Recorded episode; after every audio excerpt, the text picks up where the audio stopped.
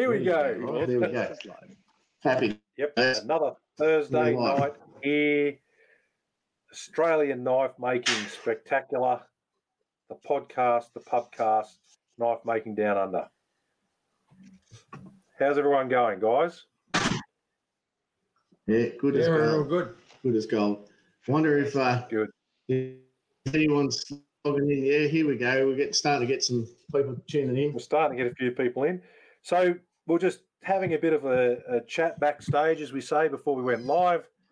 G'day, Sam. Um, and talking about how we're going to introduce our guest for the evening. And it's one of those things with the internet, with social media. We put up the post. We're interviewing a knife making legend, lives in rural Australia, blah, blah, blah. And then there's the picture to the link that says Mal Han dot dot dot, and people are putting up: Is it Unky Keith? Is it Pierre? it's Mal Hannon, Otis Knives. Here he is. Look at Oh, the you pictures, tricked, people. you tricked it with the legend bit. Yes, that's. well, you know, we. It's like having that drum roll. Brrr, ding. Here's Mal. And, and, and out will Mickey Mouse. And for those, Is that Keith Richards? Oh, that's nice. Keith Richards, fuck. Oh dear. He's a lucky For little those hole. of us uh, listening, listening to the podcast and not looking at the live podcast version, um, you'll probably find out later that Corin is actually sitting next to Mal. And Corin and Mal, where are you guys located? Apart from the living room, don't give me that Mal? sort of shit answer. Not the kitchen. That's the kitchen. kitchen. Yeah. That's the kitchen. Uh, Deniliquin, New South. Deniliquin, New South Wales. There you go. Middle of frickin' nowhere. Yeah, or Yeah, it's actually Mal just gave me directions. He said, "Get to the middle of nowhere, turn left, and head out for thirty minutes." And that's Yeah. pretty much where he is. Actually, or something like that. Anyway, I'm, I'm pretty Yeah. sure close Turn- turn left at the middle of nowhere, and go another half hour. I'm pretty Just sure that before you one of get to our the- listeners. Just before you get to the One of our inspection guy, right? Oh, just before you get to what? the border inspection. The border inspection guy. Yeah, the border inspection. We're not far from the border, actually, and we are coming in via satellite. So uh, the internet here is satellite only. So if it's a little bit uh, grainy or the audio is a little bit shite, you can blame Mate. someone in space or Mel. Yeah, yeah, Yeah. blame Mel. Oh, fuck. Blame It's not as NBN, bad as- not me. yeah, it's not as bad as it was with Cole. So no, no, no. We've got sixty people on, so you can uh, you can kick it off for us there, Kev. Yep. Let's so go. for those that have just tuned in, welcome to the Knife Making Down Under podcast pubcast, the Thursday night usual. We have Corin from Gamaco, we have Mert from Tansu Knives, and myself from Kev's Forge. Uh, and we have our guest, Mal Hannon from Otis Knives. Um, and you, these guys, Mal and Corin, are actually sitting in the same room together in the kitchen because the party always happens in the kitchen. And I was just saying before, I think one of our listeners was who was at my house today is saying that was saying that he actually grew up in Deniliquin. And that's Matt there you Snape. go. Hmm. Who was that? Matt Snape. You know him? Who? Matt Snape. There you go. Um, yeah, they used to have an automotive shop. His father did, I assume, or his grandfather. I'm And sure he's going to a chime big, in. a big town. So Matty's, I'm sure he'll be in. Yeah, Matty's on next week. We've lost Mert, but anyway, that's all There you right. If you lost him as well, or is that just? No, no, it's just the picture. Oh no, there he Just is. He's lost his life. face. Oh, Yeah, he's, he's looking as cute as ever. look at the look. At, I don't know whether they're F me eyes or they're F off eyes. guilty as charged. So Matt, you you only owned an automotive. Yes, that's that was us. Yeah, there you go. You do know him. RPM automotive. I used to- I used to- Oh, Monaro down there. Yeah, really. So there you Wish I go. still had the Monaro. It's a small world, but Deniliquin's even smaller, apparently. no, yeah, Mel's, uh, Yeah. Mel's been uh, using the services my family for years. There you go. Very good. So, um, Mal, did it take much coaxing from Corin to actually get you to agree to come onto our our podcast, or was it just the fact that he was going to drive down and, and force you to be on there that sealed the deal? Yeah, yeah. Personally, drive down and interview him. I thought it was a big bit of yeah. Yeah, I was impressed. Yeah, well, to be honest, I, I didn't think it was that far, Kev. I thought it was just a turn right at Canberra, but apparently it's, um, yeah, like I said, turn left at the middle just of a little bit further. Another 30 minutes. Isn't that Cameron? Yeah, something like that. So, yeah, right. So, seven hours. Seven hours. And that's without stops. That's all. Yeah, you don't stop, do you? That's good. Nah, well, so this would be well, this would be Mal's. Hey. Yeah, I was about to say this would be came Mal's, down with my um, brother and second biggest highlight in. We, we, we're going to have a little bit of confusion here, guys, because we've got a slight delay, so we're going to overtalk each other. We'll probably get used to it, or we won't. Um, but I was just about to say this must be Mal's second biggest highlight in knife making um, since he met me at one of the shows. Sitting next to you at the Adelaide Knife Show was an absolute thrill. Yeah, I can tell it changed you forever. Yeah, for Good or for bad? well, Obvi- We'll just let obviously good. one I'm still here. Yeah, that's it. I have that effect on people. I've I've sat next to a few people at knife shows, which is probably why I choose to sit next to Mert now. Um, he's Yeah. used to me. But I've sat next to a few people on their first knife show experience, and I think by the end of two days they've they've either really enjoyed it and want to come back, or they're looking at never coming back to a knife show again. They usually go see Andrew saying that I never want to sit right next to that fucking clown. yeah, I'll pay double not to sit next to Kev's Forge. but when you and me we at the table right by side, there's like a little aura of fun energy and bullshitting happening. Yeah, generally on the second day when things get quieter, um, that's when the funny stuff starts at knife shows when Mert and I sit next to each other. It it may be an insider trading thing when I book my tables directly with Andrew and say, just make sure I'm next to Mert or I'm not coming. yeah, funny to, stuff. to, to be, uh, for those that don't know, Mel and Lee Hannon, Mel's been doing the show circuit in Australia for, for 20 years. Um, speaking for you there, but when was your first show, Mel? 20 years ago. 99, so it would have been about 2000. 2000. So Yeah, he's 20 years ago. 20 years ago, he's been doing night shows in Australia. And, and what shows do you normally do, now So people can keep an eye out for you. Uh, Melbourne, Adelaide. I went to Perth last year, but there I haven't managed to get to Sydney, Queensland. I was aiming for, but never. That obviously got Yeah, yeah. Yeah. So co- COVID. thing. COVID thing. Yep. So um, yeah, 20 years of doing knife shows, mainly Melbourne and uh, mainly Melbourne and Adelaide, and um, that's where you normally find Mel with his uh, his lovely wife Lee. Um, yeah, under the brand Otis Knives. Very good. So, Mel, you've been on the show tour. Stop it, you two. You've been on the show tour. You've been on the show tour for twenty years. When did you first start making knives? Uh, yeah, I've dabbled in knives for probably 30 or more. Um, just scruffing around. I, I took a book out of the library when I was in secondary school, a tech school, and it was how to make custom knives by a bloke by the name of Boy. I still have the kni- I still have the book. Didn't return it. Didn't realise. I was going to say Anyway, when you say took yeah, the so when you say you took the book, I was hoping you borrowed it temporarily, but obviously not. Uh, well, they thought I was too.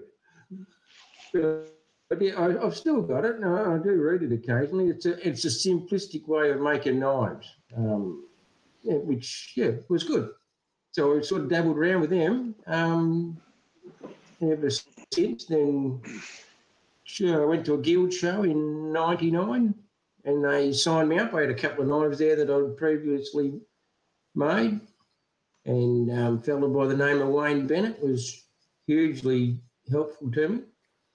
He was good. Um, guided me through a few my first show and that sort of stuff. Give me a few pros and cons as to who was good with money and who was to steer away from.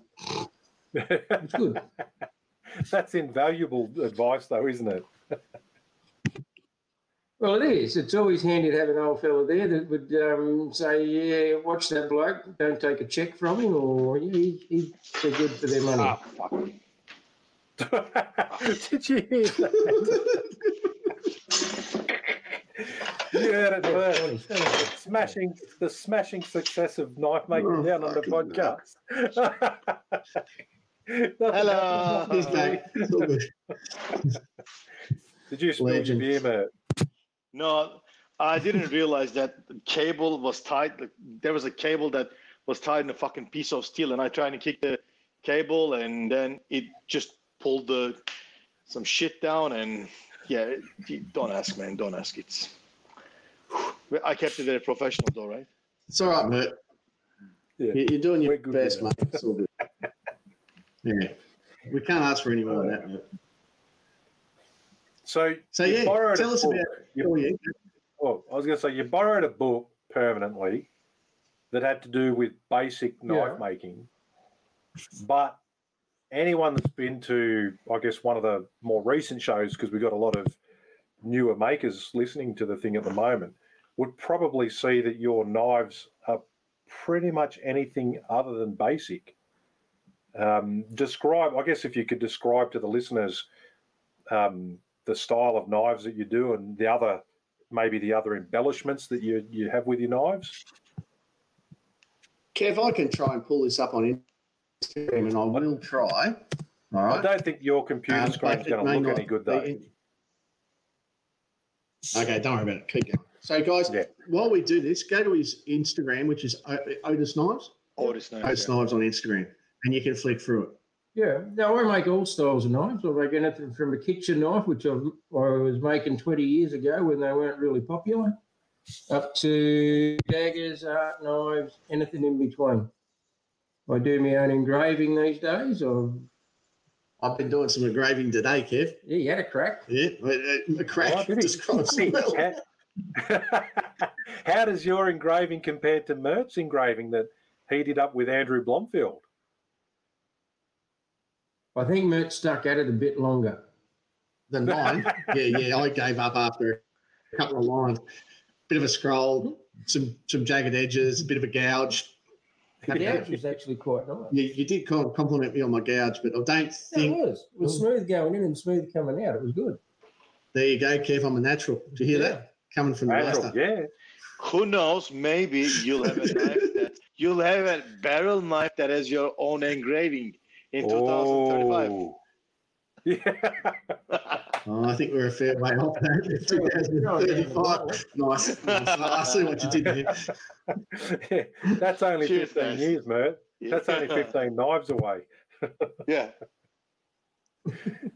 No, So, uh, Jamie, we, Is- we is haven't got to the uh, we haven't got to the sheep stories yet.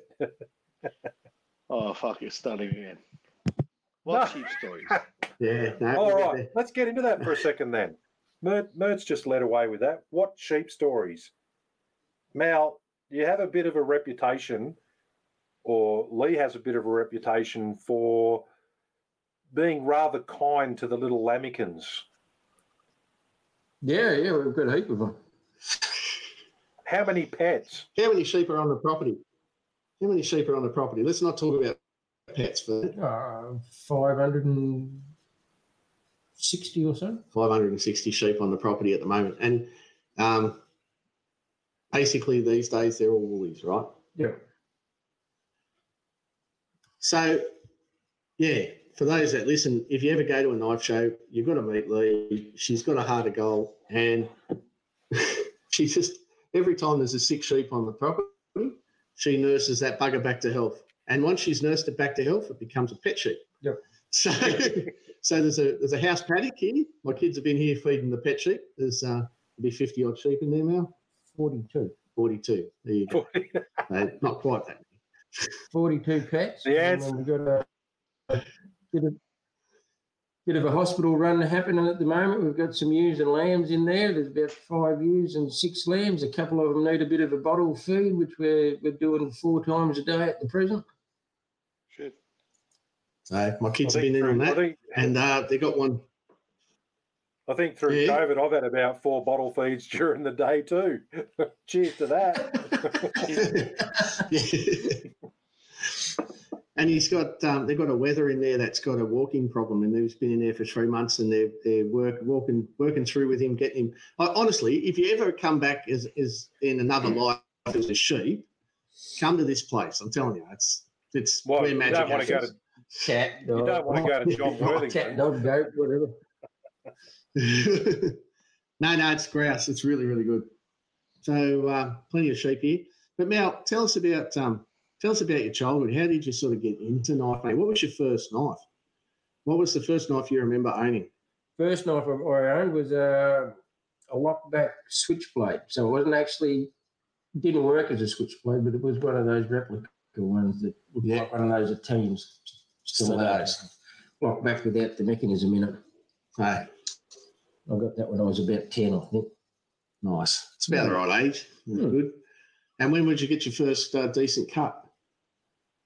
Oh, when I was about five, I think. Yeah, right. so, uh, and you grew up around Denny? No, no, I grew up in Horsham in Victoria. Moved up to Denny in Oh, about nice. 1978. Horsham was a nice spot. Yeah, I've done. I've done back in, well, sort of two thousand between 2000 and 2010, um, a lot of rock climbing and a few trips out to Mount Arapiles, which is not far from Horsham. Yeah, yeah. We've, we've gone in, gone in You'd back love into town. Oh yeah, it was unreal out there. You'll You ever do any of that yourself? Mount Rattles, It just no, right. It's a step drop, so it goes like that out of the ground. It's a thousand foot drop oh, really? straight yeah, down. you drive. Anyone mad enough to go over the edge of that? Yeah, on the way there, you're driving along and it's just flat plains, and then all of a sudden, this just fucking enormous rock face appears out of the middle of nowhere, and yeah, it's unbelievable out that way. Beautiful land, like I, I really enjoyed my time out there um, with the rock climbing, but it was just an amazing landscape in that particular area as well. You come to Denny. Yeah, yeah. So just for the benefit of everybody on the listening on the podcast, I've just got to fill you in on this. I only just pressed record, and the podcast has been going for some X number of 18 minutes. minutes. minutes. So, so if you want to catch it, you're going to have to get onto YouTube or get onto the Knife Making Down Under group and listen to the first part of the com- podcast. We're talking to Mal Hannon. We're coming in via satellite from Deniliquin, which is uh, in rural New South Wales. And um, uh, yeah, here we are with Kevin Mert as always. So sorry about that, but uh, you can actually see it. We have the backup recording, which is, uh, as I said, on YouTube and uh, on our uh, podcast group. See, that's why we got this backup, Kev. You like how we did that? I know, I love it. We're just we're always testing things. We're testing our technology, Nice. backup of technology, testing our listeners' patience. All of the above. So, All of the yeah. above. So Mel, what, what was the what was the what was the first knife that you made by yourself? Uh, would have been a hunter type thing Yeah, out of um, an old chaff cutter blade. right. If you know. Um, What do you shaft had? cutter, What shaft did you? really. Uh, what what did you? you use don't know that- what a mower is. It's like a mower blade. Yeah, no, no, they're thin, thin and um, high carbon steel. You sharpen, Yeah. you have to sharpen every day to cut your chaff, straw. There you go. So I made it out of that. How long? Very agricultural. How long did it you take to make that? And what did you have in, sh- in your shop back then? Would have been a bench grinder, uh, which I would have done very carefully. Um, Yeah, and just sort of belted it together with a couple couple of rivets Yeah. on the handle. Having any trouble drilling it? Well, I had a couple of holes in it already. Oh, yeah, If I right. carefully, carefully manoeuvred around it, Cheat, I could cheat. get away with it. Or as we Um, say these days, resourceful, resourceful.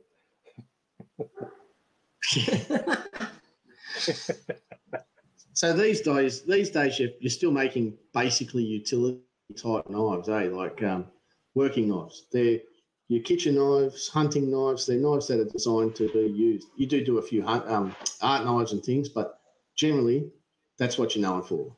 yeah, Yeah. but yeah, Yeah, under the brand, and you look him up going back for years in all the old knife magazines and everything. Otis Knives, um, yeah, been around as, as he said, been making for thirty years. Joined the guild in '99 and first show in 2000. So, yeah, I like The making first show, daggers. myself.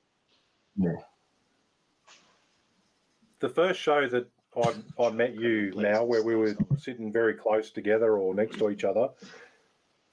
Um, most people, I guess, if you haven't been to a knife show, you you get there and you set up, and then you get your first bit of time to run around and look at everyone's tables and you know maybe introduce yourself to those people you haven't met yet, or just say good day and nod, which most of us do. But I have to say, I don't think there's been a table that I've gone past now that has had that initial impact me on me on me as much as your table with the variety of knives that you, you display on there. Because, like you said, you've got your you've got your basic sort of hunter knives, the ones I call your Rambo knives that have the the serrated sort of stuff on the tops. You've got those very much the utilitarian user knives, and then on the next part of the table, you've got a fucking elaborate with the timber box with a fucking engraved silver polished fucking dagger. And all this other intricate stuff and you're like what the what the fuck? Hang on who what? I, I remember the first time I looked at your table I, I, it didn't make sense to me at first uh, at first. I fucking had to do another lap of the floor and come around and and see it but that's what I was saying earlier about I think we missed it in the first part of non-recording about that style of your knives, you definitely don't have a style of knives. You get into pretty much freaking everything that's going. Yeah, a style would be what I would. I'd I have a variety of knives. I had a couple of people give me some really good advice when I first started. Peter Del Raso was one of them. He said it's always good to have a variety because if you're not selling it to one particular buyer, you've got someone else that will come in and get something else. And I took that as being really nice. And the other one was David Brodziak, who always made Oh yeah, really nice show type knife. And he said, You want to have a people stopper? And I said, Well, what, what do you mean, like a, a dagger or something? And he said, No, just someone that'll, something that'll stop the people as they walk past. And then they'll look at something else on your table. Don't buy the $5,000 dagger that's been engraved by Phil Vinicum. But they might look at something else and go, Oh, yeah, oh, well, that's all right. But they've stopped yeah, yeah, yeah. yeah. and taken Yeah. a second look. That's actually really good advice. That's really good advice. Yeah. Yeah, yeah. Especially in well, when we've had our shows pre silliness, um, and you, you're up against another hundred people selling knives at some of the bigger shows in Australia. That's definitely what you need is that showstopper. And in Sydney a couple of years ago, I did a similar thing. I just I just made this ridiculous size cleaver. It was stupidly big, had a big handle, but it was nicely done. And that's people walk past the table, they'd see that and stop, have a bit of a chat and a laugh to each other, and then actually come over and have a look at your knives and see that Yeah. the cleaver was just a standout thing, and then there were other nice knives on the table. Um, your stuff is obviously a bit more elaborate than a dodgy big cleaver, where it's you know got the ornately carved, intricately done stuff, but it has that same effect. It gets people to stop for that second or two, gives you the chance as a seller to say g'day and engage them, and then for them to come on board and Yeah. you know start having a chat, um, which is a good thing. So All of one of that. the questions. But one of the style questions. wise, Yeah, sorry, go.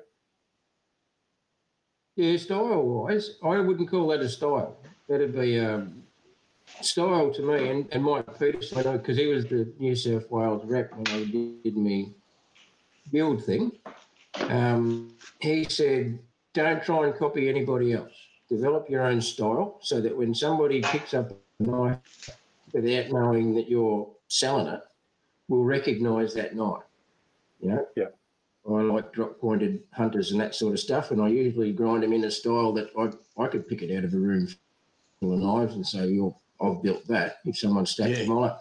And I thought that was good advice. He said, You know, a lot of people chase the market and I go, Oh, yeah, right at the minute, the Japanese cook's knives are all the go. So people will chase the market to try and cash in on it. He said, Just do your own style of thing. And um, it's worked for me ever since. Yeah, no, that's awesome. Yeah, Mert's just So, pulling Jimmy- a knife out there. It's- Yeah, but he makes a really nice one. Yeah, right. Jimmy Barber was asking a question, which we were probably going to get to anyway, but it's nice to have the the viewers ask it. But his que- Jimmy Barber's question was, Mal, who was your early influence? early influence. Uh, Mike Peterson, obviously, one of them. Peter Del Raso always had really good advice and always happy to give you the advice. Whether you took it or not's another thing. Um, Maury McCarthy, probably people, I don't know whether people know of the old people that have done that sort Yeah, I of met stuff. Maury. Yeah. Maury was a really knowledgeable fella. He did the high end type stuff. Um, he was good. I was always trying to beat Murray in an art knife com- um, award. Good, good luck with that. Once. Yeah, that's did it. it? I did it Yeah, nice. at, Nice. at an Adelaide knife show. Only once. I think he won every other Yeah, one. he did. Yeah, in the end, he didn't put him in. He just he didn't even. But he did He's sitting amazing there with stuff. And um, he was sitting there with his run of 20 consecutive trophies and then one missing. Yeah, Always that's right. cursing Right, now. right, right. Clayton Penley asks, "Do you build your knives with Corby bolts or large pins, and are they engraved or mosaic pins?" uh, I use um, I don't use straight pins unless they're on like a, a dovetail two-ended um, handle. Or we use straight little stainless things. Corby bolts, loveless bolts. They be engraved depends on what else is on the knife. Um, So he does his own engraving. So yeah, he- he's very likely, um, very likely engraved uh, anything that you might be looking at there on Instagram. I'm just assuming this guy's looking on Instagram. Carl, um, the, the engraving setup he's got is um, is really nice. Kind of uh, uh, has its roots in the old tattoo system. You've got the foot pedal control and all that. That yeah, yeah, Yeah. works for me. yeah, that's right. So because I used to do a few tattoos, so it was easy to transition into it. What Yeah, what kind right. of engraver do you have? Is it GRS? A GRS, Yeah. Yeah. GRS Graver Mac. Yeah, that's what I'm thinking about getting it, but they're not cheap. yeah, so so am I now. So am I. Maybe there's a bulk buy in the future. Walk by. I tried to did um, Walk by. by. did I Andrew gonna have the ask- palm control on his? What was that? Did Andrew have the palm control on his mat, or was it Look. a foot control? Andrew had two kinds. He had the palm control and he had the foot control. He uses the foot control. He let me try both. Initially, I wasn't. Initially, I felt good with the uh, palm foot control. Then, when I tried the palm control, it was easier to draw straight lines. But then I realized palm control is a bit more limited because your hand is doing too many things. I realized, especially when you're doing the curves and things like that. So I just went back to foot control. Right. It's not unlike Andrew to have both kinds, by the way.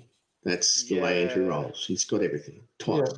He, he, he, uh, yeah, he does. He does. Yeah, he does. So Mer was asking about Mer was asking about your engraving. I thought he was actually going to ask about your tattooing, which is what did you do? Is that just a hobby or what? I might have to come visit, mate. Cashy. Yeah, no, I, I did it for a number of years as a as an as an alternative to cutting firewood, or an extra. Um, you know, I got paid a bit for it. Yeah, what do you do? Well, at fine lines or shading or what, mate? Come on. I haven't done any for a fair while, Kev. You'd be a brave man to get under the under the needle. I'll Yeah. watch. That's we'll check good. out. We'll, we'll check out Corin's butt cheek later, and if you spelt mum right, then we'll go with that. Well, Tramp stamp. In, in a thigh, Kev. In a thigh. Come on, man. Yeah, in a thigh. Oh, that's painful just thinking about it. Tattooing sheep. oh dear. We we digress, mate. We digress. This happens quite a lot. Um, what I've got I one from Jimmy Barber here. That's a good one. Jimmy's already asked a question. Go for it. What made you first want to make knives? if the fella likes knives, he'd understand. Yeah, you just love things sharp Yeah. and shiny. That's it. It's either in you or it's not. A lot of people don't understand why people like knives. They think you're a bit like a two-headed monster. Yeah, you just like knives. So the next step is after you like one, you think, I'd like to make one. Yep. That's how it works. So, That's how I got into it. it, do you have a preferred? Yeah, that's it. Just like being at your place, Corin. Mal, do you have a preferred um, knife that you like to make? Because obviously you've got a wide and varied style or approach to knife making. Is there like do you sit down and go, yeah, I really enjoy making drop point hunters over daggers, or do you like daggers over drop point hunters, or is it just a case of make whatever? Um, that probably would depend on how many drop point hunters I've made just recently, and a change is always good. True. Change is good. In- Now, I love making drop pointed oh, sub hilt fighters. I really like making those. Oh yeah, nice. Yeah. We don't see so I many. saw a lot of hunting knives days. on the web page.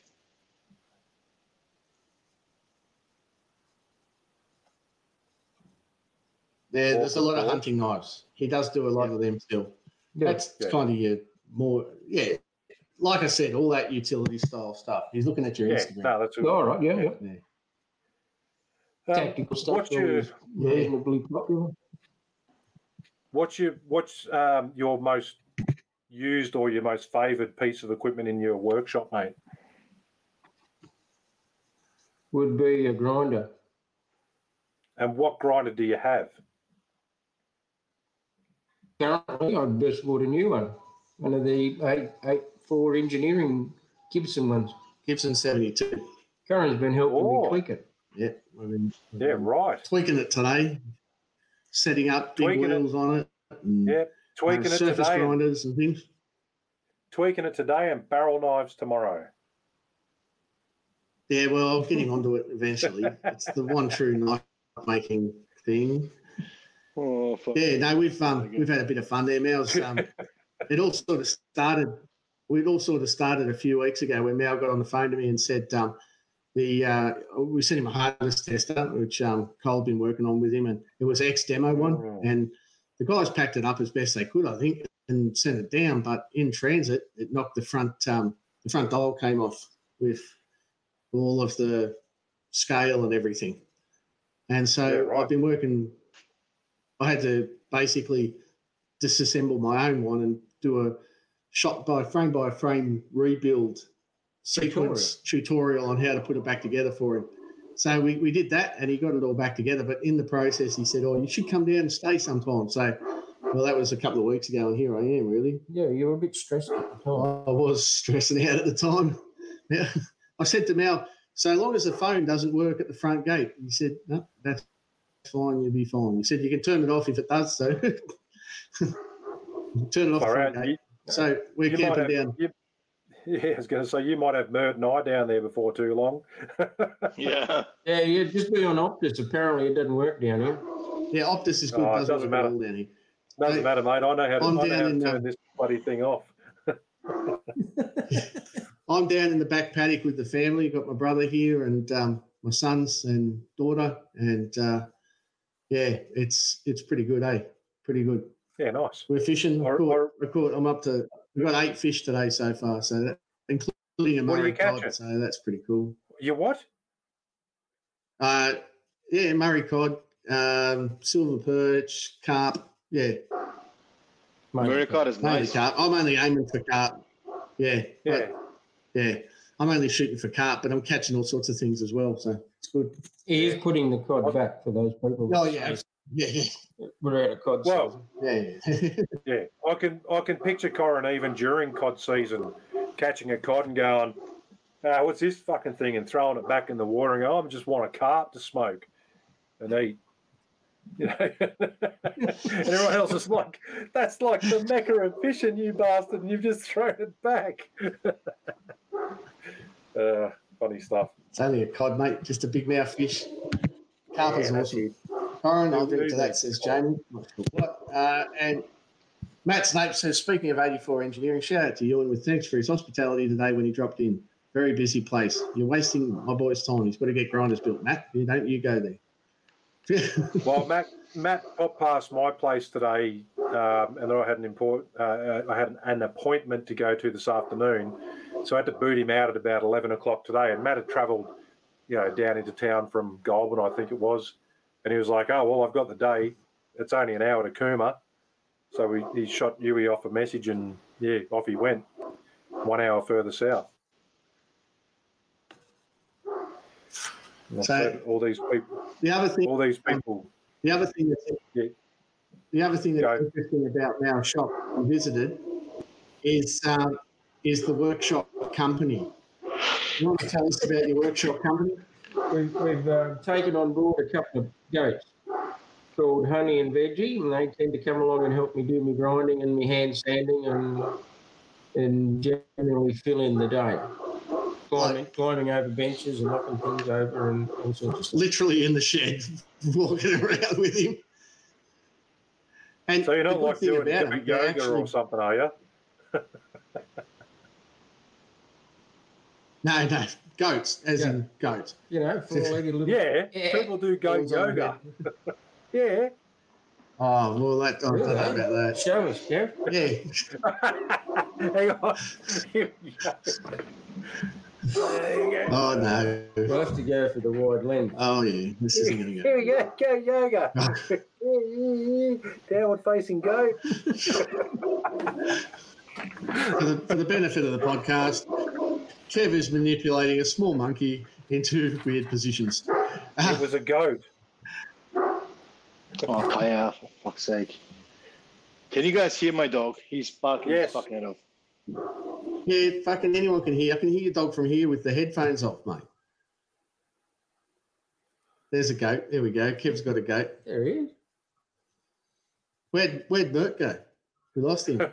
to shut his dog up. the cool thing about these goats, Kev, Mm. if you if you come into Mal's yard uninvited, they'll destroy your car. Oh, really? I've given away one of his security tips. Oh shit, yeah. you don't get out with some panel damage and work the snake motors. No, absolutely, mate. Jump on your roof. yeah, right. Or attack Goats goats. are funny critters. Goats are funny critters. They're a lot more solid than most people anticipate. They can be a little intimidating. Well, these are only little goats. Oh, Yeah, they're they, not do they wear pajamas? Eh? Not that I know of. Oh, fair enough then. Don't know where he was going with that one. No, me neither. That's okay. Uh, you go onto Google and just do Google goats, goats, baby goats in pajamas. It's a funny thing to see. Hey, oh yeah, I know now, Kev. I've seen them on the, the Facebook thing. Yeah, Or that, running around. that's the pay like- per that's They're that's pay per view. They're everywhere in the pajamas. Oh dear. So there you go. So this lag's a bit bad. terms of a- it's hard to hard to yeah, the, the, the lag is a little bit bad. We we tend to be talking over each other. Bear with us. Like I said, we've got Mal in Deniliquin. rural New South Wales via satellite. Um, very happy to have you on board. Mal, can you give the uh, virtual tour of your workshop? We know recently we saw, or some of us recently saw, the unloading of the pallet of gear from your delivery. If you can give the listeners a quick run through of the, I guess, what you know equipment that you have there to do what you do. Uh, well, I now have a couple of grinders and um, a couple of heat treaters. One I probably don't need at the minute, but um, hardness tester, couple of drills, sandblasting unit, and to be honest, there's not much else. It's a fact. It's a it's a it's a good knife shop, but it's a farm shop as well, so it's it's dual use. Yeah. So that It's not, probably uh, leads into exotic of another a way of question. knife making stuff. Yeah, that probably leads into another question, which is, um, do you for are you a forger or you do stock removal or a bit of both? Oh, I should turn it around. No, um, basically a stock removalist. Yeah, nice. And the steels that you Um, like to work with. 440C, Sandvik. I like the Sandvik. I like the 440C. Um, D2, just the basic old steels, but they work really nice. They they, they make really nice knives. Good hard working knives. No, you can't go wrong with them. You can't go wrong. No. Yeah.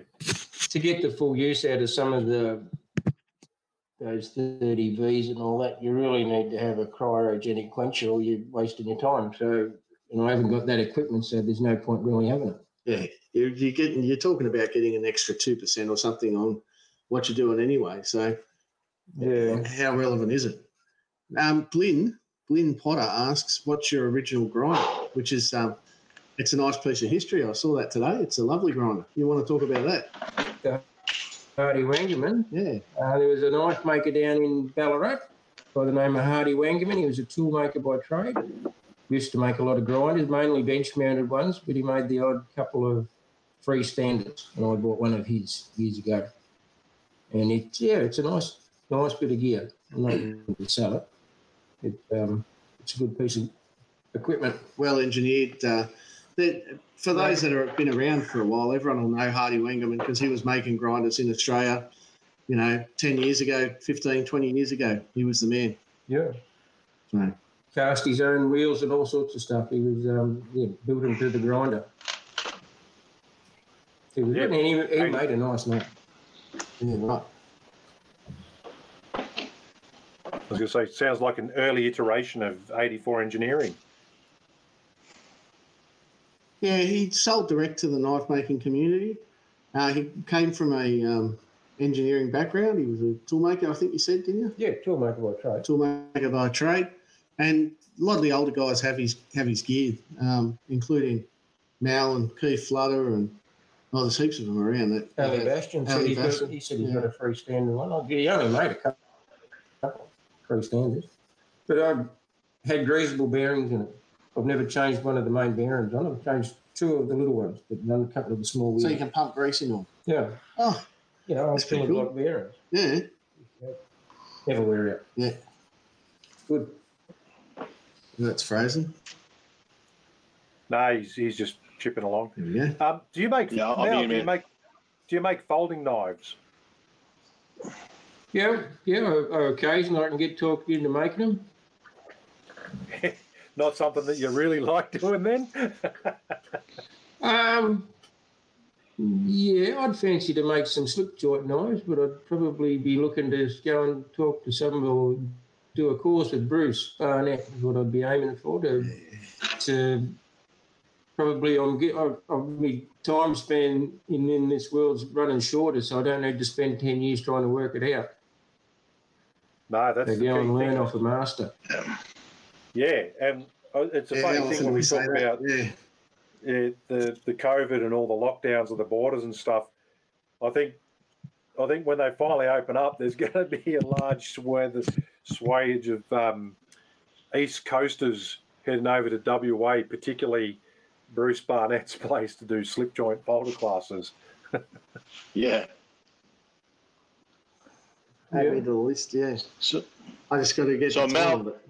Well, you, you got to put it into perspective that the people that are making knives these days and starting out, because I look at some of the, the guild you know, requirements of what you've got to build in a knife. I've got the knife that got me into the guild over in the shed. I bought it back off the bloke that I sold it Oh, to. really? Yeah. Yeah. Uh, and look at that. And you'd think these days you wouldn't get admitted into the guild. And 20 years ago, you didn't have YouTube to watch. You Yeah. didn't have any of that stuff. The, the things are totally different these days to what they were 20 years ago. The levels come right up. The level has come up a long way in the last few years.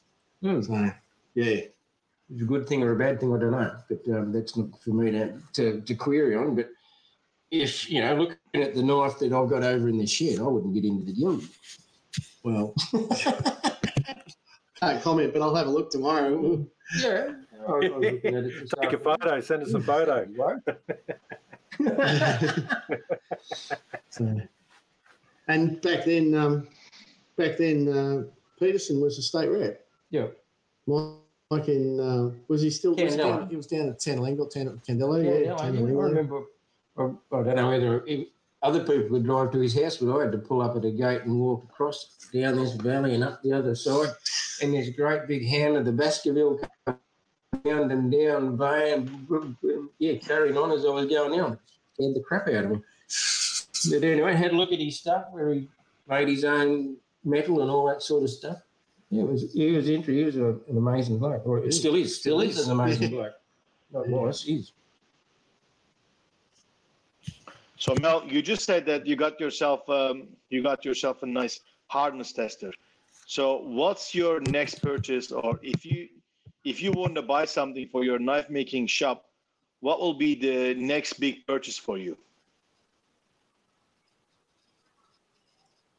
Ooh, I've got no idea, man. To be honest, I'm, I'm, I'm reckon I'm pretty right. He just bought a Paragon kiln, a, uh, uh, A Gibson 72. 72. pro kiln, and and a hardness tester. So these, yeah, give him a little bit of time to think about what he's missing. he just has to spend five Probably minutes. some You'll- attachment. You'll be talking drum. about your you'll be talking about all the shit that you bought within last month, your die filer, your press and all that. Oh, He'll die filer. He needs a die filer. yeah. I'll sort him out. Don't worry. Yeah. That's that's like the That's devil a- sitting a- on your shoulder right next to you right now. That's all right. So, the- that's the old- all right. yeah, that's all right. I've sat No. next to Kevin and I've shown. no, he's got a. It's a. It's a. It's a good shot for what he does. It does everything you need, doesn't it? Really, yeah. So, and has done for for a long time. Yeah, not many shops have got a shearing shed tagged onto the back of it, but that's that's good too. Hmm. I mean, Ali Bastions is a shearing shed, but yeah, I walked into some sheds more basic than mine. yeah, no, absolutely, and smaller too, actually. Wally Bidgood wouldn't even fill the size of his kitchen. Really? Mm.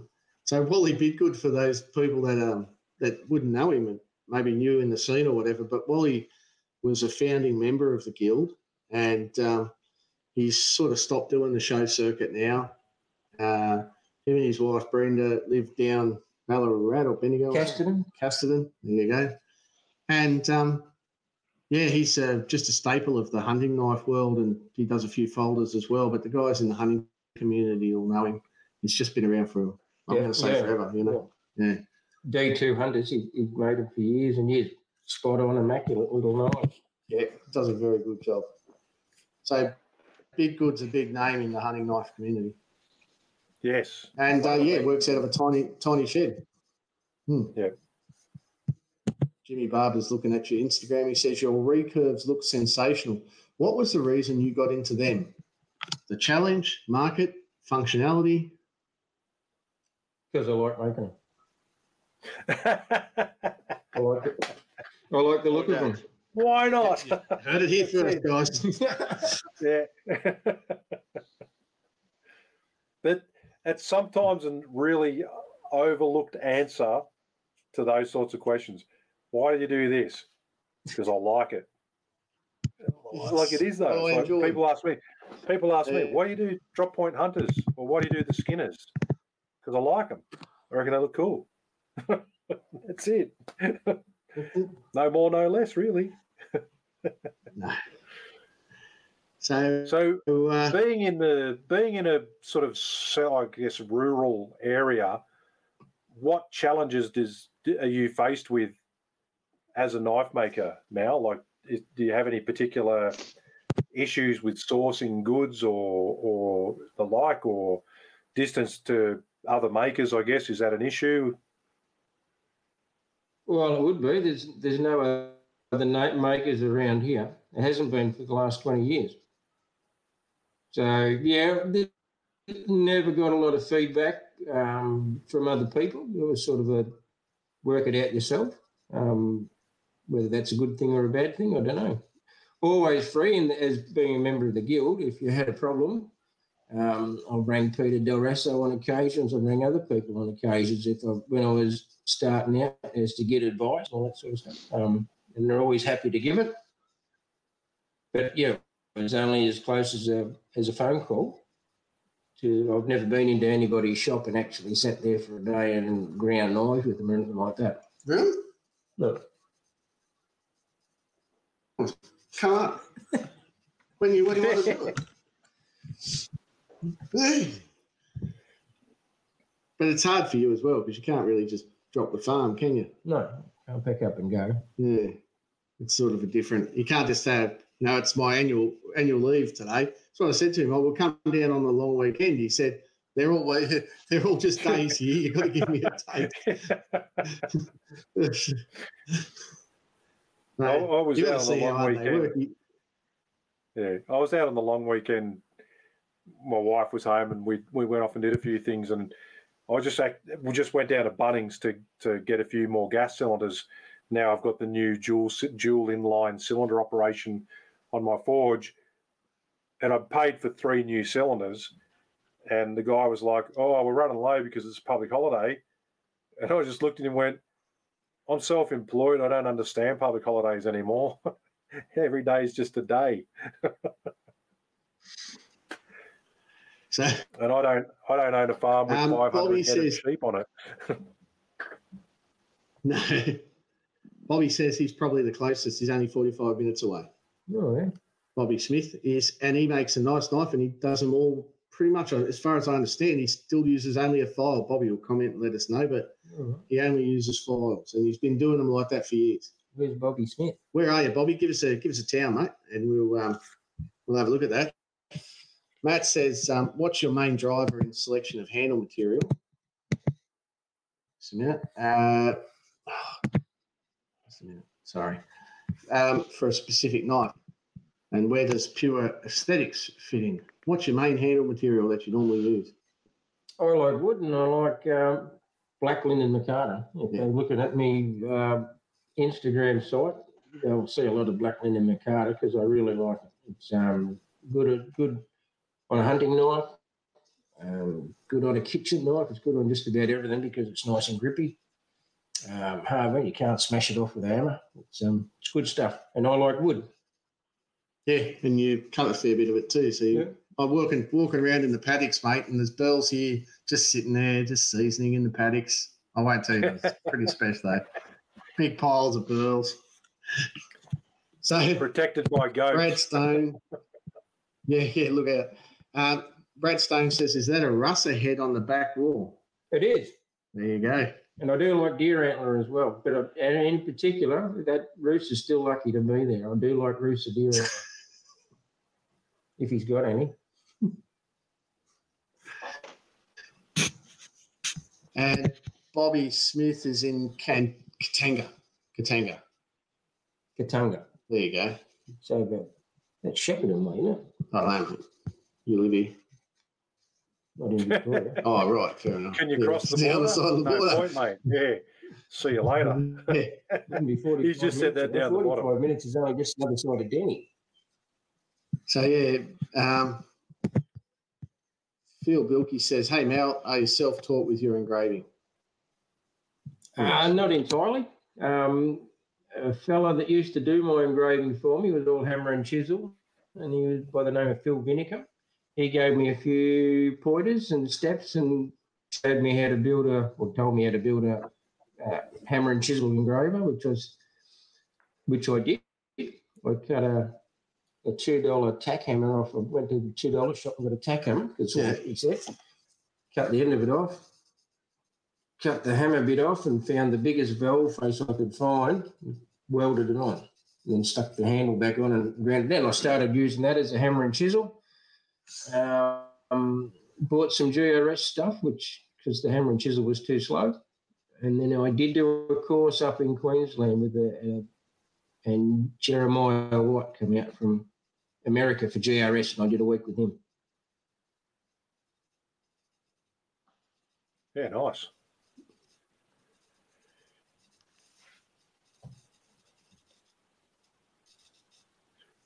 Awkward silence. We're waiting for it's just waiting for the bloody lag, mate. I know. I don't want to say for anything in case you start something. So, Over talking to each other. Brad Uh, Stone, technology is a I'll wonderful thing. read some of these. Brad Stone says, Samba and fellow. Sorry, mate.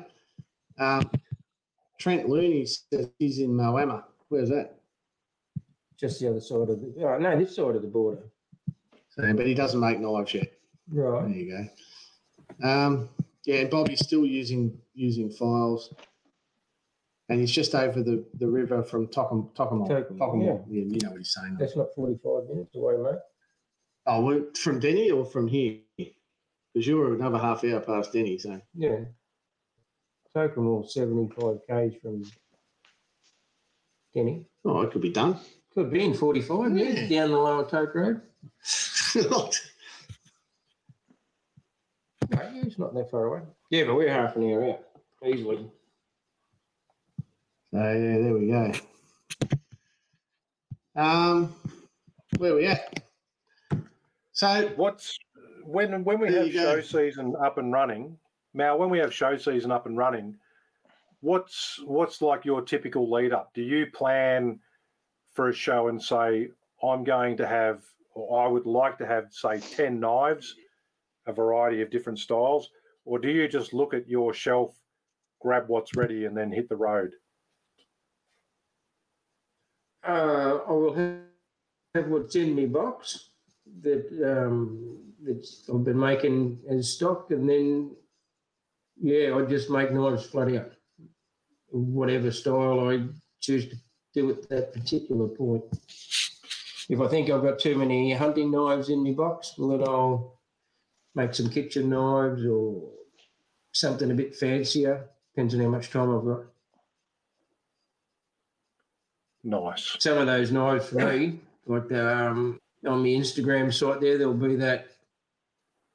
There'll be a sub-hilt fighter with the engraving all over it. That'd take me, um, you know, over the course of a couple of months to get it finished. It's not a quick process when you're working a couple of other jobs to pay the bills. what's the uh, what's the knife you carry most? What's the or what's the knife that you carry with you when you're working and around the farm? What's the thing that you know the first go to Is a Leatherman. after the Leatherman? That's sitting on the Oh, front of me, the uh, bike. me So- terrain. yeah. Terrain. It, I've carried that for years, and when I've, as I've been working in the bush, it's good for lopping off limbs and sticks that get in your road and trees and all sorts of stuff. The parang. Yeah, it's a nice, uh, nice one too. Sharp as. Yeah, I can vouch for that. Andrew Smith We says, all- "What knives did Corin take camping?" Yeah, that's one for me.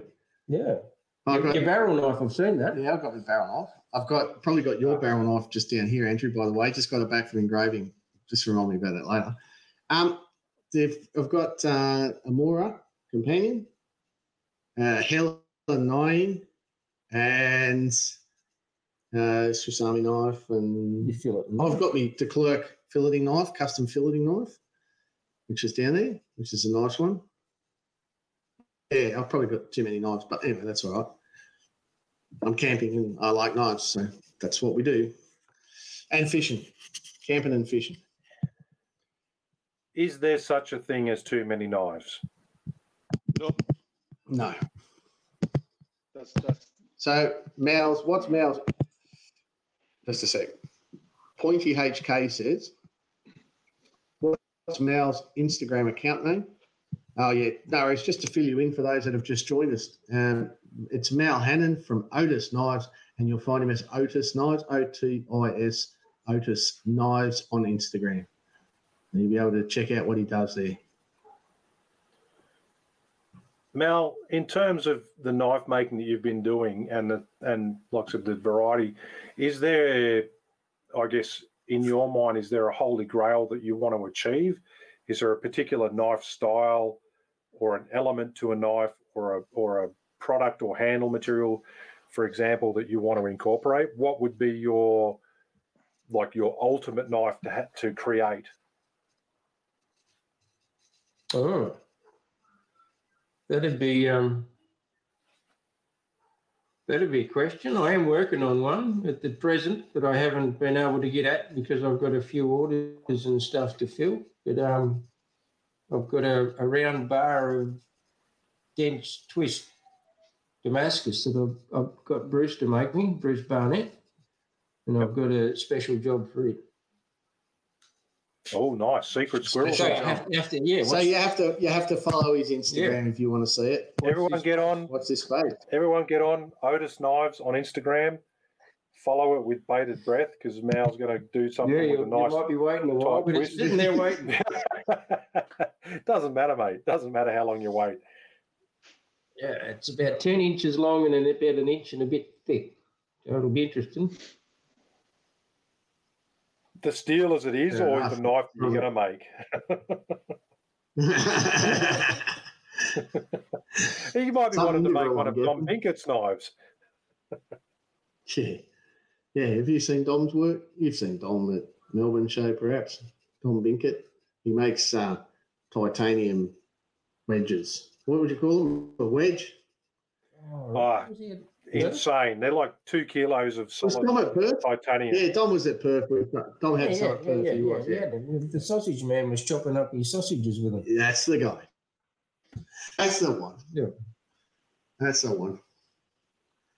Yeah, so uh, I guess um, I'm heading. I'm shooting off probably back home tomorrow or or the next day. But it's been a great great staying here. They've got um, just a beaut beaut property. Um, got some crops. Got some plenty of sheep. Fishing, fishing. Mal doesn't fish, so he's just watching me really. Yeah. He, he came here as a fisherman and he was going to fish every day, but uh, it doesn't happen, does it? Doesn't work when you live with it. No. Yeah, that's it. I um I went out, out said, to yeah. I went out to um, Anaconda on the weekend and bought some new fishing line because I reconnected with a mate of mine. We haven't been we haven't caught up for about eighteen months, and he's like, "We need to go fishing," and I was just like, "Far out, man! I don't think I've wet a line since the last time we fished." So, yeah, out to Anaconda, bought the line, and that's as far as I went. It's sitting on the table. Nice. Yeah. Yeah, I dug all my old shit out. It was good though. We've we've had a good time and just fish after fish this morning. I really did really did well this morning. Nothing nothing this afternoon, but yeah, Changing the weather. changing the weather. Yeah. So what have you guys been That's up it. to, Mert? What's happening with you? How's your week been? Uh, my week has been all right, man. I I've done some big forging. I haven't had the forge going on because I had some electrical problems, but thank you to Sausage Man. He came in and he fucking fixed everything. So that was good. Now I'm I'm back in forging. I did a stainless semi today. I'm working on a mosaic Damascus. Uh, I did an integral chef's knife out of like a hundred something layers. I'll just I'll just make up. I'll tell the guy 146 layer because he doesn't listen to this podcast. It's okay and I'm, I'm working I'm, I'm working on a Turkish twist Damascus, and I'm probably gonna. Uh, it's a it's probably like a 70 centimeters now, and I'm gonna cut it into 10 centimeters each, and twist four and right, twist three to the left, and stack them up and do like a composite bar Turkish twist thingy. That's what I got going on. Nice. That sounds um, like a fairly uh, fairly high risk project. Good luck with it, mate. She be right, mate. And engrave something on it at the end of it.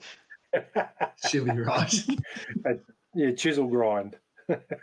Yeah. I got my swords came in from the mail. I got a sword came in from the mail, and the shit part was wife was home. So it's like, is that the one that? She's like, is that the one that uh, my cousin sent from the U.S.? Like, no. Then I'm like, oh shit. If that's not the one that cousin sent, there must be another sword that I bought. So she noticed that, so I got in a little bit of trouble. Does she listen to the podcast? No, definitely not. oh, that old that old thing. No, I had that ages ago. Yeah. Literally that old thing. What are you guys up to? Yeah, what have you been up to other than that building that forge? Uh, well, not a lot other than building the forge, lining it, getting it all working, uh, making sure it doesn't leak in any of the hoses. Um, I had, like I said, Matt Snape came by this morning. leak, man. Oh yeah, they Those always leak. will always leak. Yeah. So Matt Snape came by this morning and, and I put up a little clip on my Instagram earlier. We cranked it up to 30 psi and it, it was like the fucking looking into the sun. this thing is going to get fucking hot. No, no brick. The other day I had it at 20 psi with no brick in the front, and it was up at 1150 degrees. So at, thir- at 30 psi, if I put a brick in front, I've got a funny feeling I'm going to have to watch that I don't melt the steel when I come to doing some Damascus in it. Um, that's the safety sake. Um, and I start back teaching this weekend, so I've just been tidying up a few things, sorting out my order list, which has unfortunately taken a, you know, it took a backward step with my back being rooted. So I've reorganised everything that I need to do. And would you believe I might get in some shit when I say this, but I mopped the floor of my workshop yesterday. You mopped it. I mopped it. What the hell's going on there? I rediscovered the colour of the floor of my workshop. this is the shit that It's goes going to go rust colour. Nah, nah, it You was rust colour. workshop? Nah, like the Shades My of concrete, mate.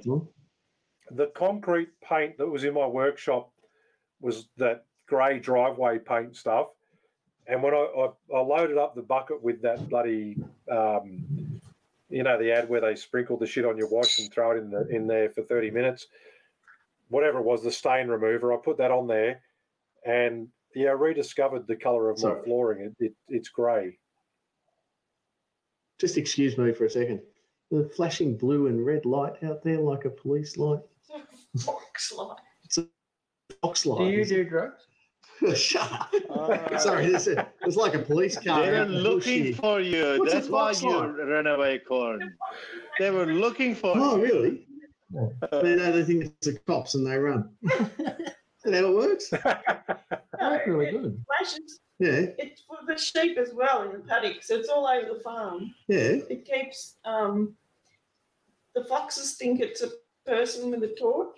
Oh, I thought it was the cops, but So it's it's all right. There's blue and there's white lights, and they flash randomly Yeah. and blink and, and shoot about. Yeah. All right, there you go. We'll learn something new. Sorry, guys. Sorry for the distraction. It was just a learning, educational moment. I'm looking out the window into pitch black night, and there's a cop car driving through the bush. But apparently, it's a fox light for scaring away foxes. Yeah, Well, do you have a lot Pierre of- says Do you have a lot of wild dogs and foxes? No, Pierre, just a second. Pierre, I didn't nearly run at that. Last night, when I was sound checking to make sure we could get enough internet speed to do this tonight, and I looked down and seen a black snake between my feet, then I did nearly run. But this was just this was just something else. So just putting it out there. The mouse, yeah, fucking snakes in the house. They got everything in this place. I'm telling you, man, it's fucking scary. Anyway, where were we? Where were we? I think I think it's just a coincidence, you- Warren.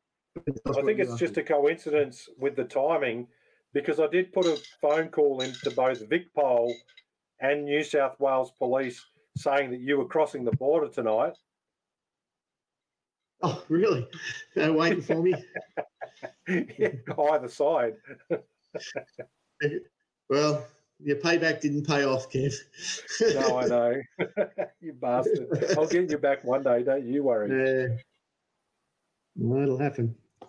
Yeah, so uh, what else is news, Kev? What's happening on social media, guys? I've been off it for a week and it's doing me wonders. I've got about a thousand missed messages on Facebook. So all those people looking at this wondering why I haven't responded, it's because where I am, I don't have reception.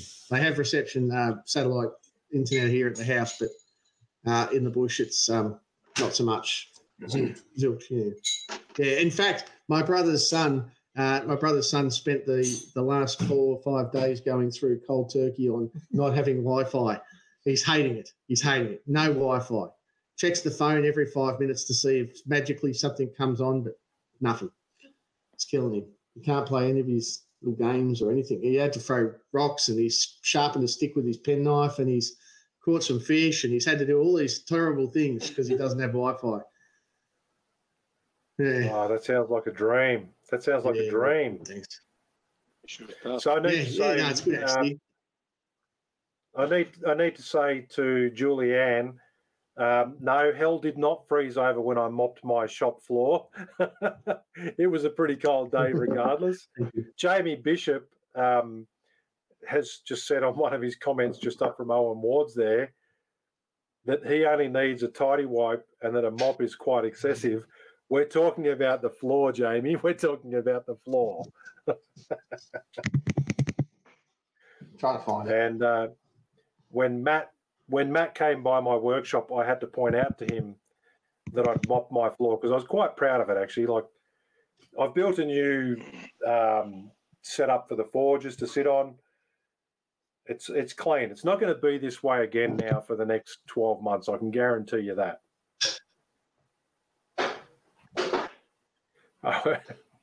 and Owen's just come in saying that he'd lose his balls if he didn't do that to his polished concrete. He's just being just being smart because he's got polished Owen, concrete. have you seen? If you're not following, if you're not following the Australian Knife Makers Guild um, pages, uh, get on there and follow it because in a few days, Owen Ward's going to come up there and a bit of an introduction about who he is.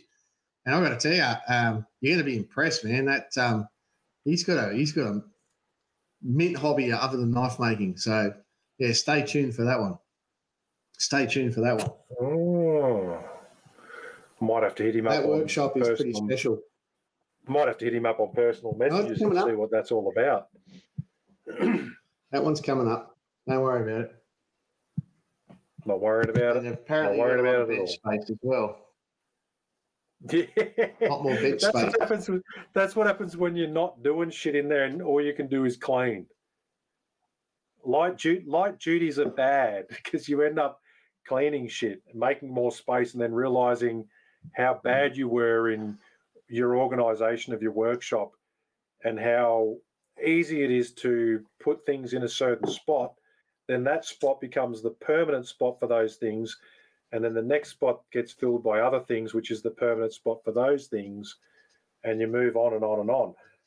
This is going to sound really bad to the listeners, and and people strike me down if you don't believe me, but I actually moved a milk crate with at least maybe ten or fifteen hammers from my main workshop to the overflow garage because I don't work, I don't use them, and they sat in that milk crate in my workshop for about two years because they were there.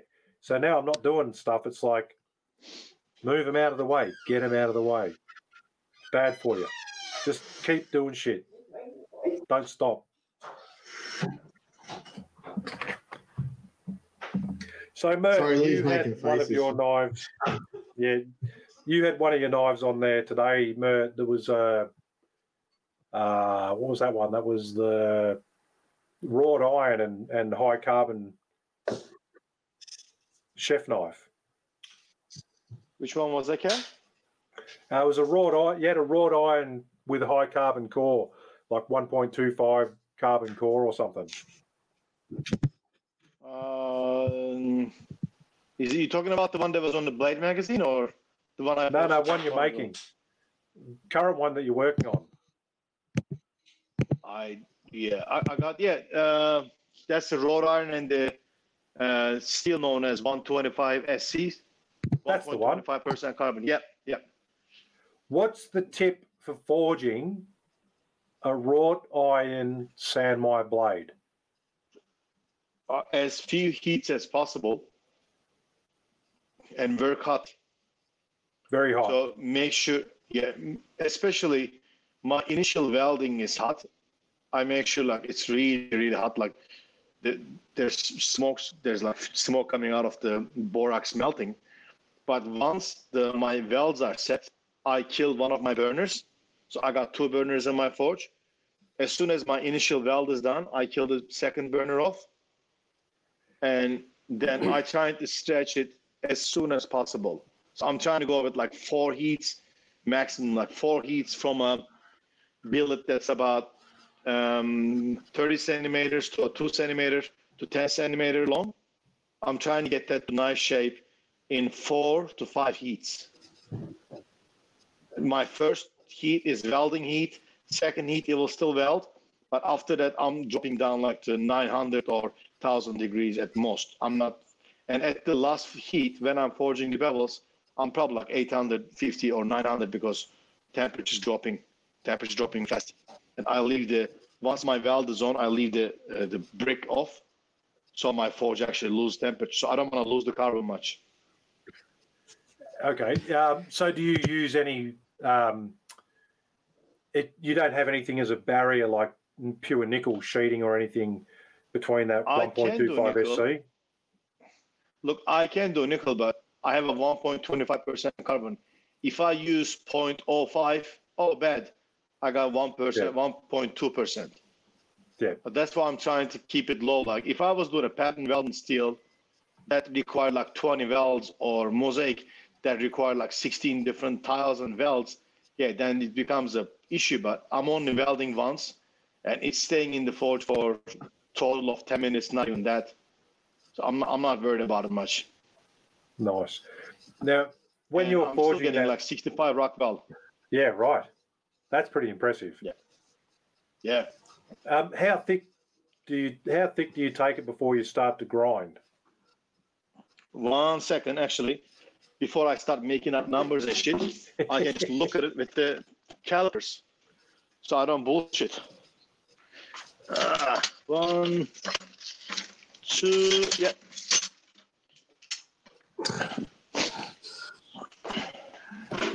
All right.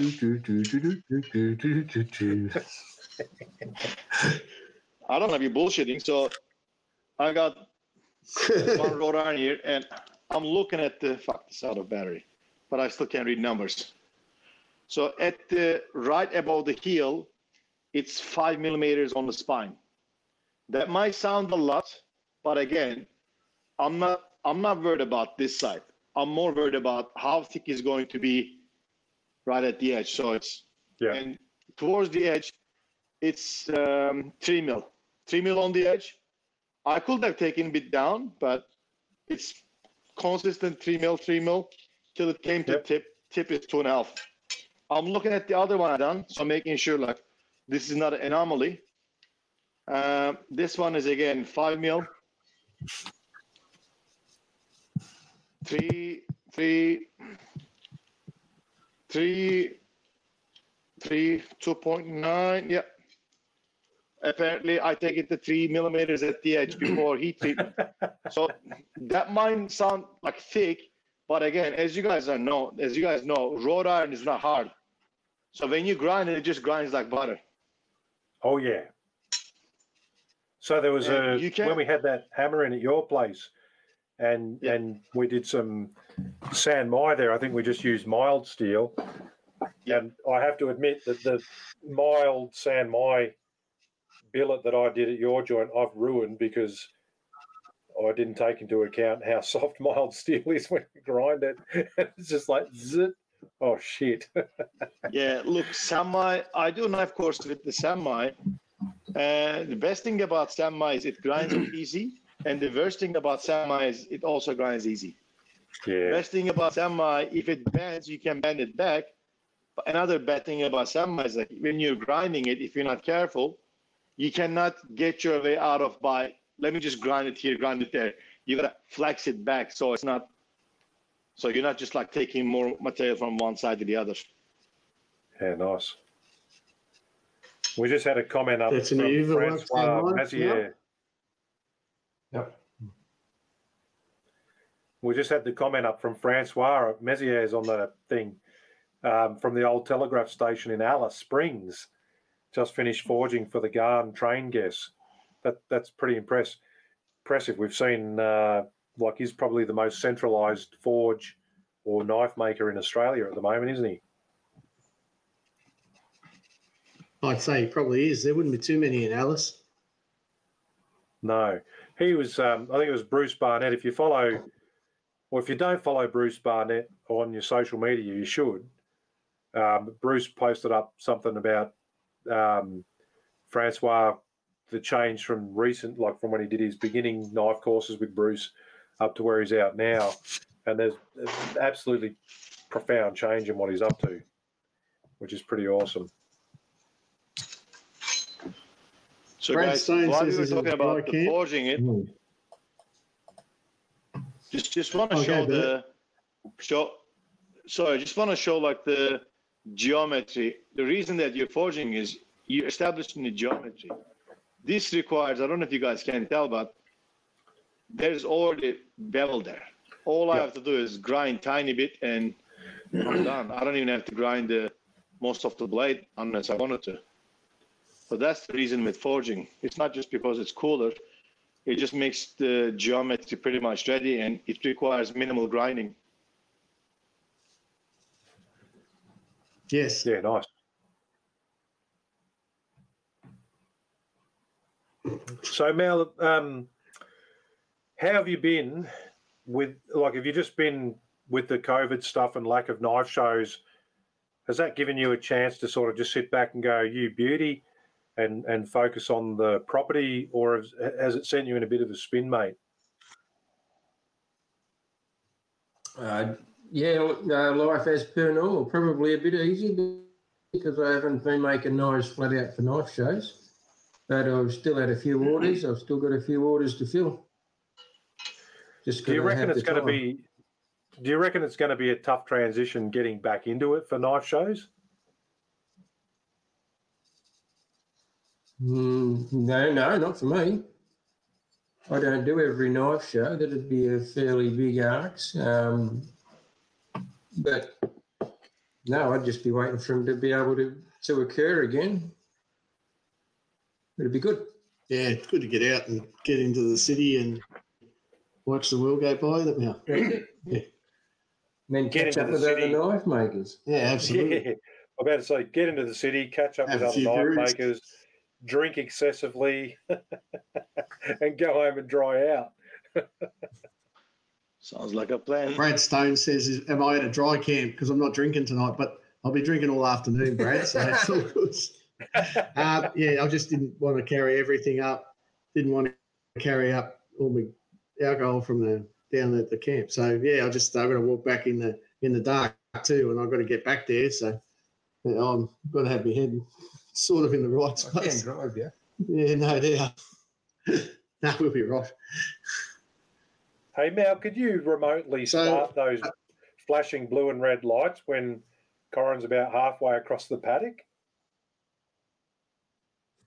Bad trick, bad trick. No, let's not do that. Trick. I wondered what. Uh, I see it. It freaks me out every couple of minutes. It's like they're they're getting here, Mal. Quick, we've got to run. Mal, we've got a question from Darren Melford. Oh, jeez. and it says, uh, Mal, your first experience with Damascus, and who was your major influences? We've spoken about the major influences there, but you might have might want to shout out some more. But did you ever work with Damascus? Did you ever make any Damascus? Have you ever made knives from Damascus? If so, yeah. I actually stopped at um, Thomas Gerner's place on a trip back from Perth as we were driving back. we went down to his place and I spent a day with him making some Damascus and tapping out a couple of blades, which was good. Um, Cole Barn from Queensland brought his forge down many years ago and we did a bit of forging. Yeah, I have had a bit of a, a slight go at it. Um, it wasn't enough to make me give up stock removal and go into Damascus making at this point, but I, hopefully I've still got a few years left in me.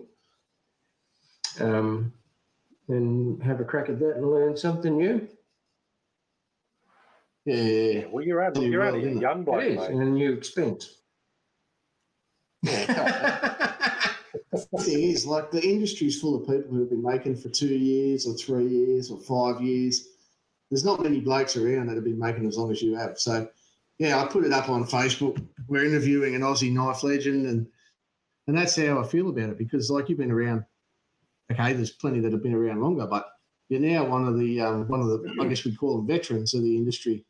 One of them grumpy old people that they talk about being in the guild. I never thought of myself as grumpy. You're probably not the grumpiest one I ever met.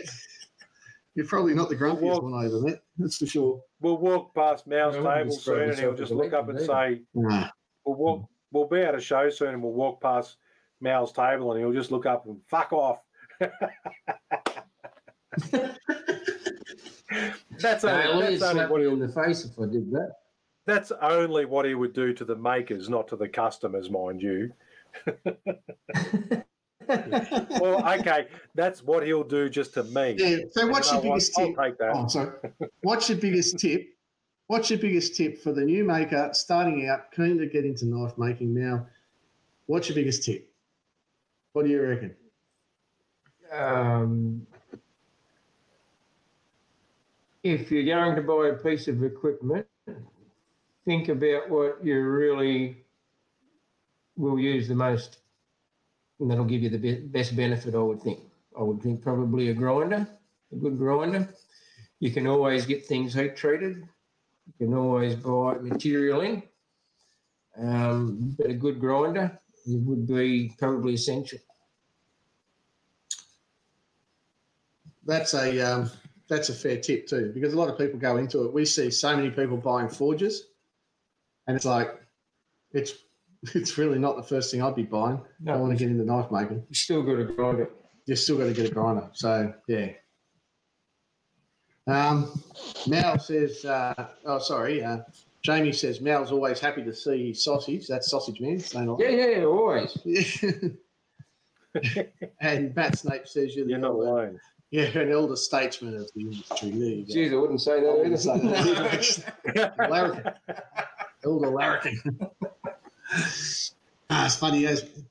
Good, good times. We went out to lunch today at the local, which um, they opened up, I think, almost specially for us. It kind of felt that way. Yeah, there wasn't many people there. No, but it was good, and uh, we had a good feed, and uh, yeah, yeah, it's a, it's a it's a nice place, nice part of the world. It is been good having you down, Corin. It's been nice, nice being here, Mel. To be honest, real nice. So we'll probably um, we've been going for an hour and a half, Kev, and we'll probably push on. We've got to get up early and stuff to do. Yeah, mate, no, that's all right. Yep. is there anything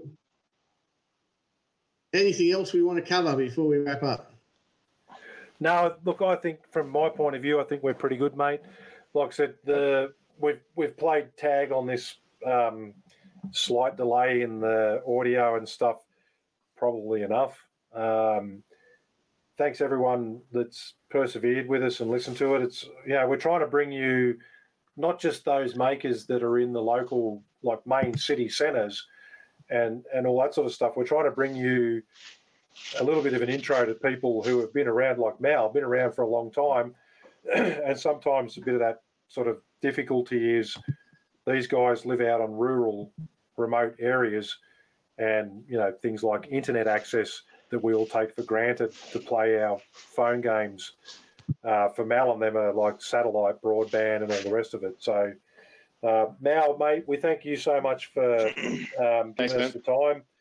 We thank you for keeping Corin away from all- all the rest of us for the last week, letting him catch some shitty fish, you know, fucking cod prick. Um, yeah, and uh, I'm sure the listeners have gained a little bit of an insight into um, your knife making style and all the rest of it. The fact that we tell you tell them listeners that you're a good bloke, you know, take that with a grain of salt. Um, and it's really nice that you and Corin decided to dress like twins tonight. For those people watching, He did that the, last minute. That was unprompted. That was that was unprompted. He ran out and got changed. He was wearing he was wearing his wife. He was wearing his, his singlet. he stuck out and put a t-shirt on so he looked better. And that was uh, that's that's got nothing to do with me. But it's still a good No. shirt. He's got uh, on the back. You probably You'll take it. your headphones out just a minute. But it says it says stock removal knife maker, uh, master of the rotary forge. So there you go. That's Nice. that's a good one. That one. now it, it's a funny thing there, yeah. because when Matt Snape rocked up to my house today, we were both wearing a Gamaco shirt, and in particular the one that said "Keep calm and make a knife." So we were looking like the Bobbsey twins too. It's a popular choice. Um, It is a so the other thing is, um, oh, there's heaps of comments coming in. Heaps of people saying thanks there. Somebody said a minute ago something that I was um, uh, I was going to make a comment on, which was um, Not Brad Stone saying, oh yeah, "Come Timmy, on, Kev, he's not dying." Timmy, Timmy, yeah, no, Timmy, Timmy. like I haven't seen Timmy tonight, so I'm not sure if he's around. But so no Timmy time tonight. We'll get over that. Um, Yeah. Thanks Timmy. for entertainment. So anyway, thank you very much. Good to catch up with everyone. Uh, Thanks for special listening, thanks to Mal for making this possible and the cuckoo, cuckoo clock in the background. That's awesome. Yeah, ten o'clock sign There off we go. time. Thanks everyone. Thanks, Thank Mert. you. Thanks, Corin. Thanks, regulars. See you, Kev. Thanks, uh, Mel. Good to see you all for here for See another Corin. Thursday night. See you next time. Thanks for week. having me on. You're welcome, mate. Take care. Bye.